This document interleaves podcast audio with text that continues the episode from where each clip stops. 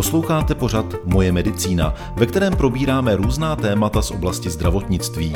Pokud byste chtěli pořad sledovat v jeho videoformě, najdete ho na YouTube kanále Roš Česká republika.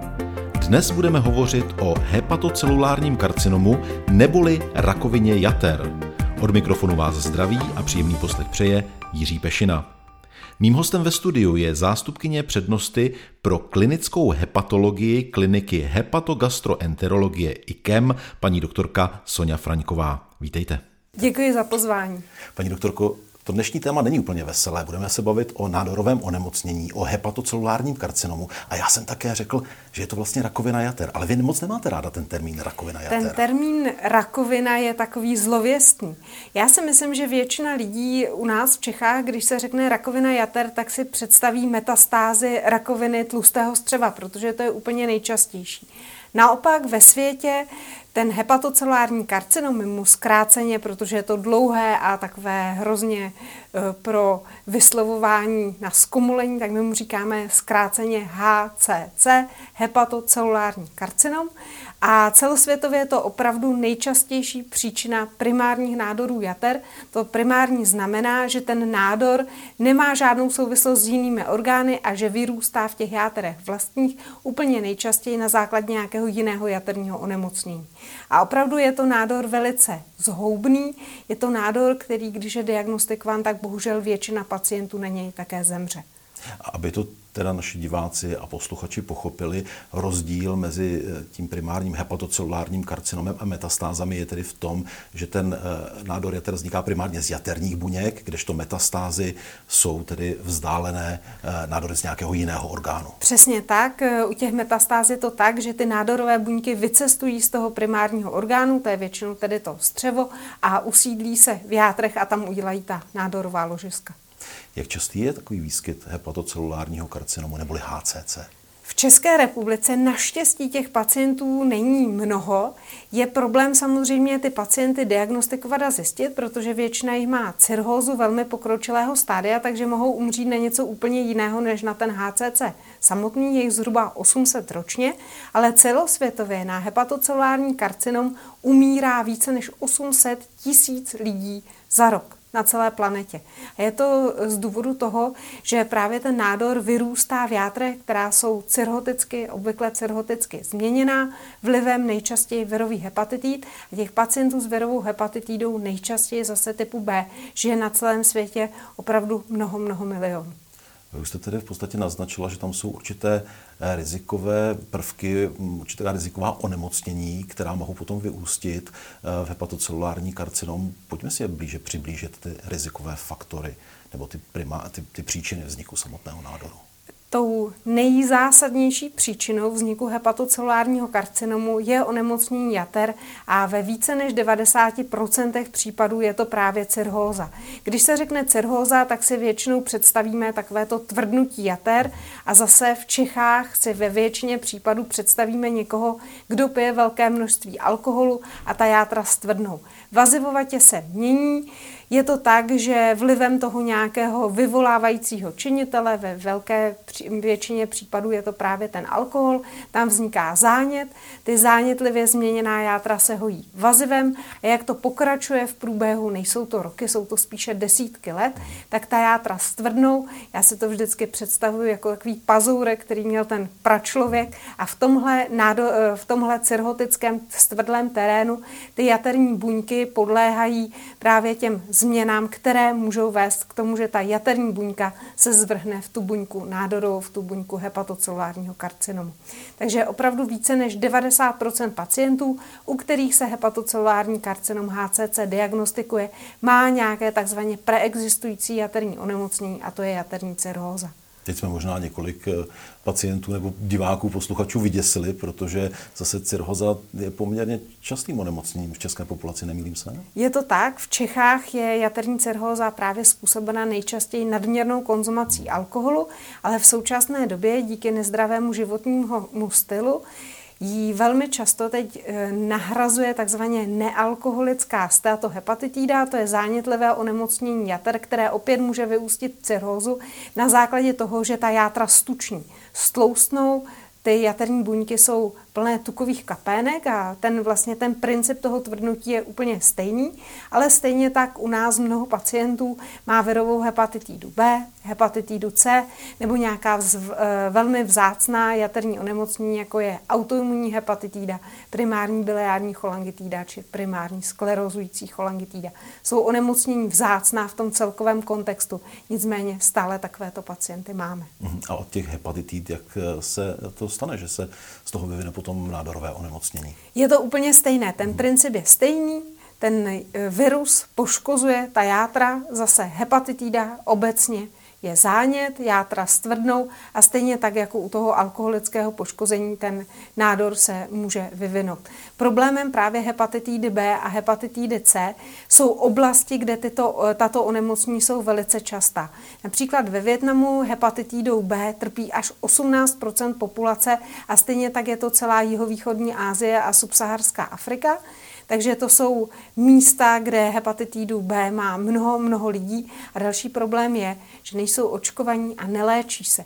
Takže to je ten důvod, proč vlastně hepatocelulárním karcinomem celosvětově trpí tak obrovské množství populace díky velkému zalidnění těchto oblastí, kde hepatitidu B má hodně lidí a právě proto je to naprosto, je to sedm, čtvrtý nejčastější nádor, na který pacienti dokážou zemřít na světě.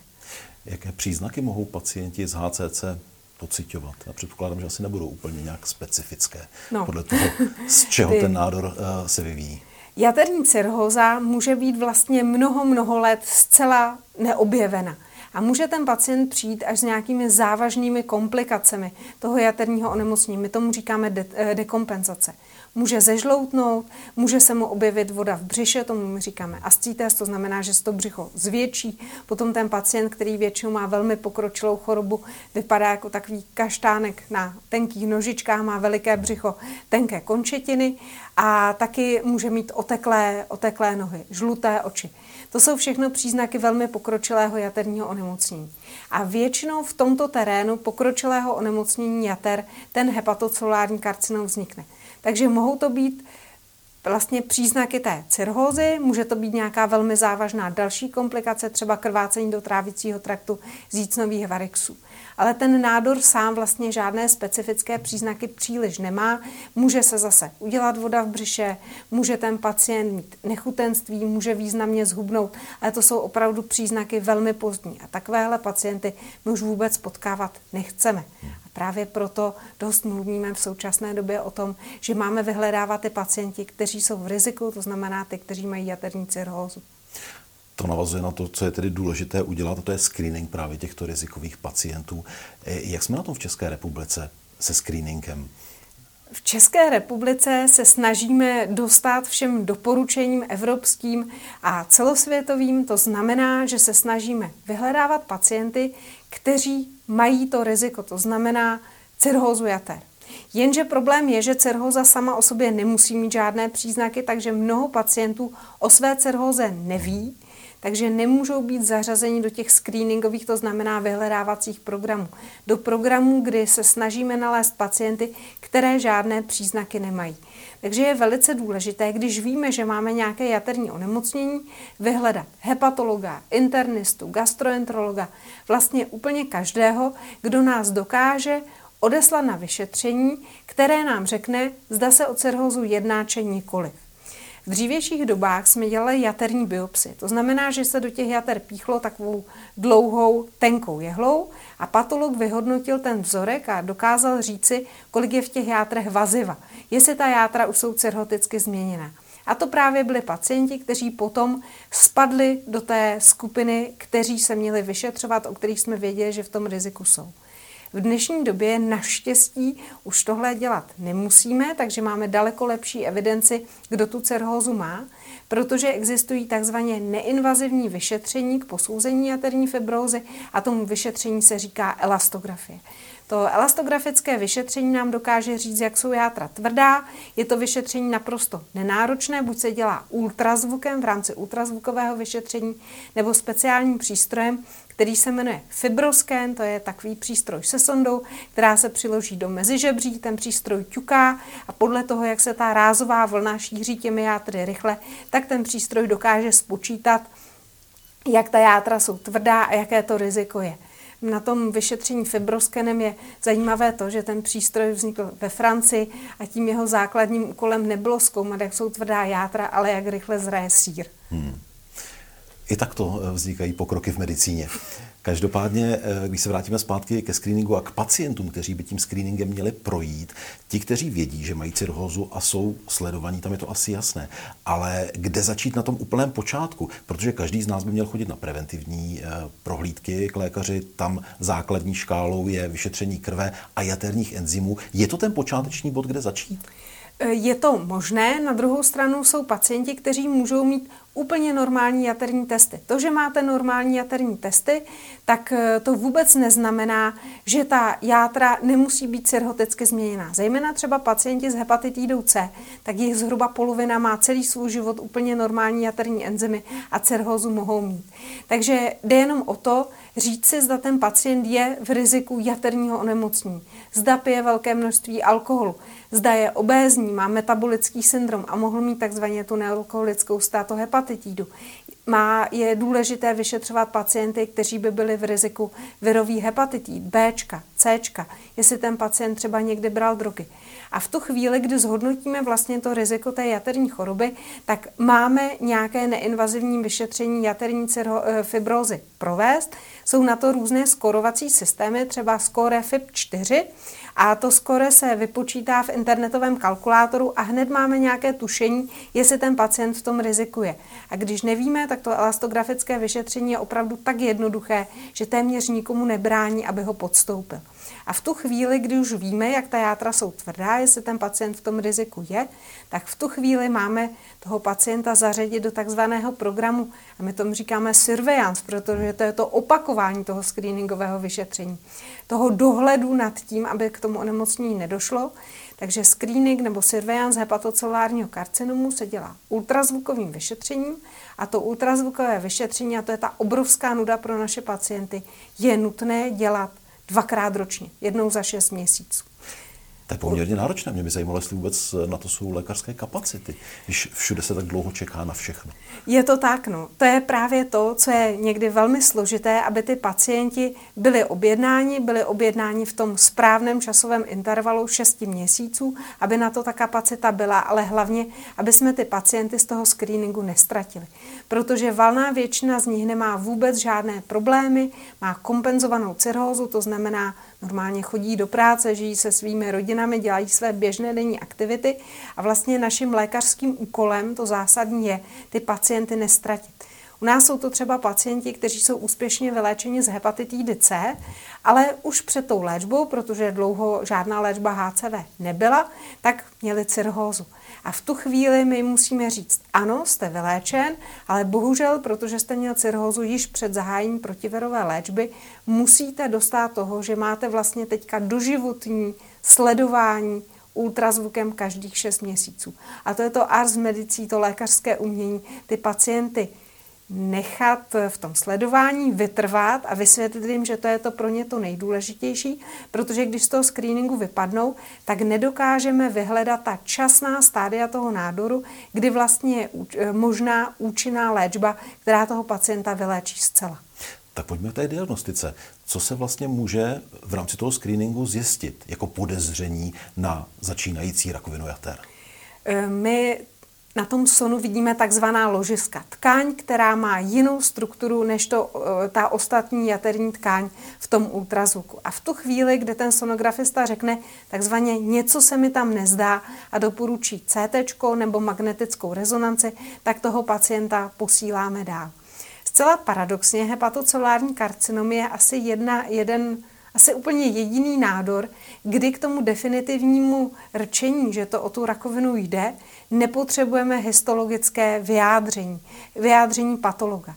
I u těch nemocných, kteří mají tu diagnózu stanovenou pouze na základě CT nebo magnetické rezonance, můžeme zahájit léčbu tak jsme se dostali k léčbě. To už jste říkala několikrát a opakovaně, že se to úplně liší v tom, jestli u toho pacienta je to onemocnění zachyceno včas nebo později. Pojďme si rozebrat ty možnosti, tedy, které jsou a začněme tím příjemnějším, tedy když už má pacient smůlu a je u něj hepatocelulární karcinom eh, diagnostikován eh, v časném stádiu. Jaké jsou možnosti? Musíme říct, co je toto časné stádium. Hmm. Když se řekne, když hepatolog řekne časné stádium HCC nebo malý HCC, tak všichni si představí dvě věci. Jedno nádorové ložisko, které je velké do 5 cm, nebo tři ještě menší ložiska, každé z nich do 3. To jsou takzvaná milánská kritéria, to jsou pacienti, kteří před více než 20 roky byli definováni jako ti s dobrou prognózou. Důležité je si říct, kdo může podstoupit nějakou léčbu, která ho opravdu takzvaně vyléčí. A to je resekce, to znamená uříznutí nebo transplantace jater, kdy se ta játra vlastně celá vymění. Ta transplantace má tu obrovskou výhodu, že nejenom vlastně výjmete ten nádor, ale výjmete tu cirhotickou tkáň, která je tím rizikovým faktorem. Takže ten nádor, vlastně to jeho vrácení má daleko menší šanci. Takže ty dvě metody, které jsou ty nejdůležitější, to je transplantace, malý nádor, dobrá prognóza, když je opravdu malý, tak více než pět let přežije více než 70% nemocných, ale samozřejmě musí být v tom doživotním lékařském sledování. A to uříznutí, ta chirurgická intervence, je riziková v tom případě, kdy ten pacient má velmi pokročilou cirhózu. Nesmí mít takzvanou portální hypertenzi, nesmí to onemocnění být velmi pokročilé. Je to velmi těžké někdy určit, kdo tu operaci zvládne a kdo už nikoliv. Takže na to je potřeba velmi trénovaný expertní tým, aby jsme řekli, koho bychom tou operací ohrozili a kdo má být transplantován právě proto, že ten zbytek jeho jater by to už neunesl. Dovedu si představit, že transplantace se provádí na specializovaných pracovištích. Jak je to z resekcí jater? Taky jsou to pouze specializovaná centra nebo už ty možnosti, kde tu operaci provést, jsou větší? Přesně tak jsou to specializovaná centra a stejně tak, jako se transplantace provádí speci- ve specializovaných centrech, tak i ty jaterní resekce musí to být trénované týmy. A tam je extrémně důležitá ta předoperační diagnostika, aby někdo řekl, tenhle pacient je toho schopný, Potom samozřejmě ta operace samotná, ale také ta pooperační péče. Protože když se těch jater uřízne příliš velký kus, těch nemocných jater, tak může samozřejmě dojít k jaternímu selhání, což by byl průšvih. Jsou to samozřejmě eh, náročné operativní zákroky, ale mohou vést tedy k vyléčení, pakli, že je onemocnění objeveno včas, abychom to srovnali s tím, když už je onemocnění tedy takzvaně pozdní. Eh, co se v takovém případě je, jak takové onemocnění vypadá a jaké tam jsou možnosti? U toho hepatocelulárního karcinomu je ta obrovská smůla, že vlastně máte ty nemoci dvě. Ten nádor samotný a ta nemocná obvykle cirhotická játra. A v tu chvíli my musíme říct, že jestli ta játra fungují dostatečně, aby ten pacient byl schopen podstoupit opět nějakou třeba systémovou léčbu.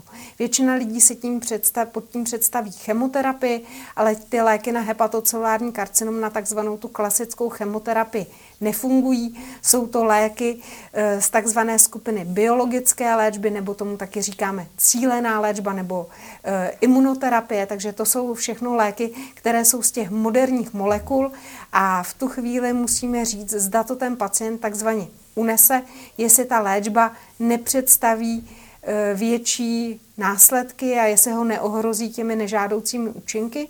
A potom je důležité také říct, jestli jeho onemocnění není příliš pokročilé a to už je to smutné, že ta jaterní cirhóza už je v tak terminálním stádiu, že i kdyby jsme léčili HCC, že šance toho pacienta zemřít na komplikace cirhózy je ještě větší, než zemřít na ten nádor. V tu chvíli tady přichází takzvaná nejlepší podpůrná léčba a musíme se starat o toho pacienta spíše z důvodu komplikací cirhózy, než toho nádoru samotného. Ale to je to, co nikdo z hepatologů nechce zažívat a snažíme se proto ty pacienty přilákat do těch screeningových programů. Screening je určitě důležitý. Stejně tak je důležitá prevence tam, kde to jde. Pojďme zakončit naše povídání trochu alespoň eh, dodáním naděje.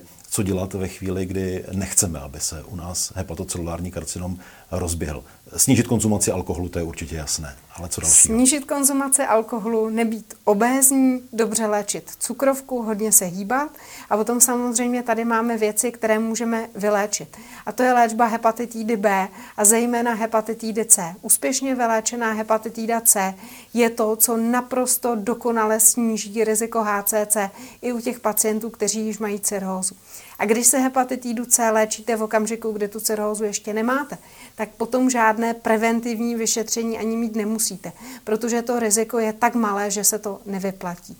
No a samozřejmě, když vemu tento celosvětové hledisko, tak úplně nejlepší prevence HCC je očkování proti virové hepatitidě typu B. To bychom řekli, že je úplně nejúčinnější onkologická léčba de facto tak jsme zakončili aspoň trochu optimisticky a takovou radou, která určitě má svůj význam. Náš čas se naplnil. Hostem dnešního dílu pořadu Moje medicína byla paní doktorka Sonja Fraňková. Děkuji za váš čas. Děkuji za pozvání ještě jednou. To je z tohoto podcastu všechno. Další díly najdete na portálu mojemedicina.cz a v podcastových aplikacích. Obrazovou verzi sledujte na YouTube kanálu Roš Česká republika. Díky za to, že nás posloucháte nebo se na nás díváte. Naslyšenou příště se těší Jiří Pešina.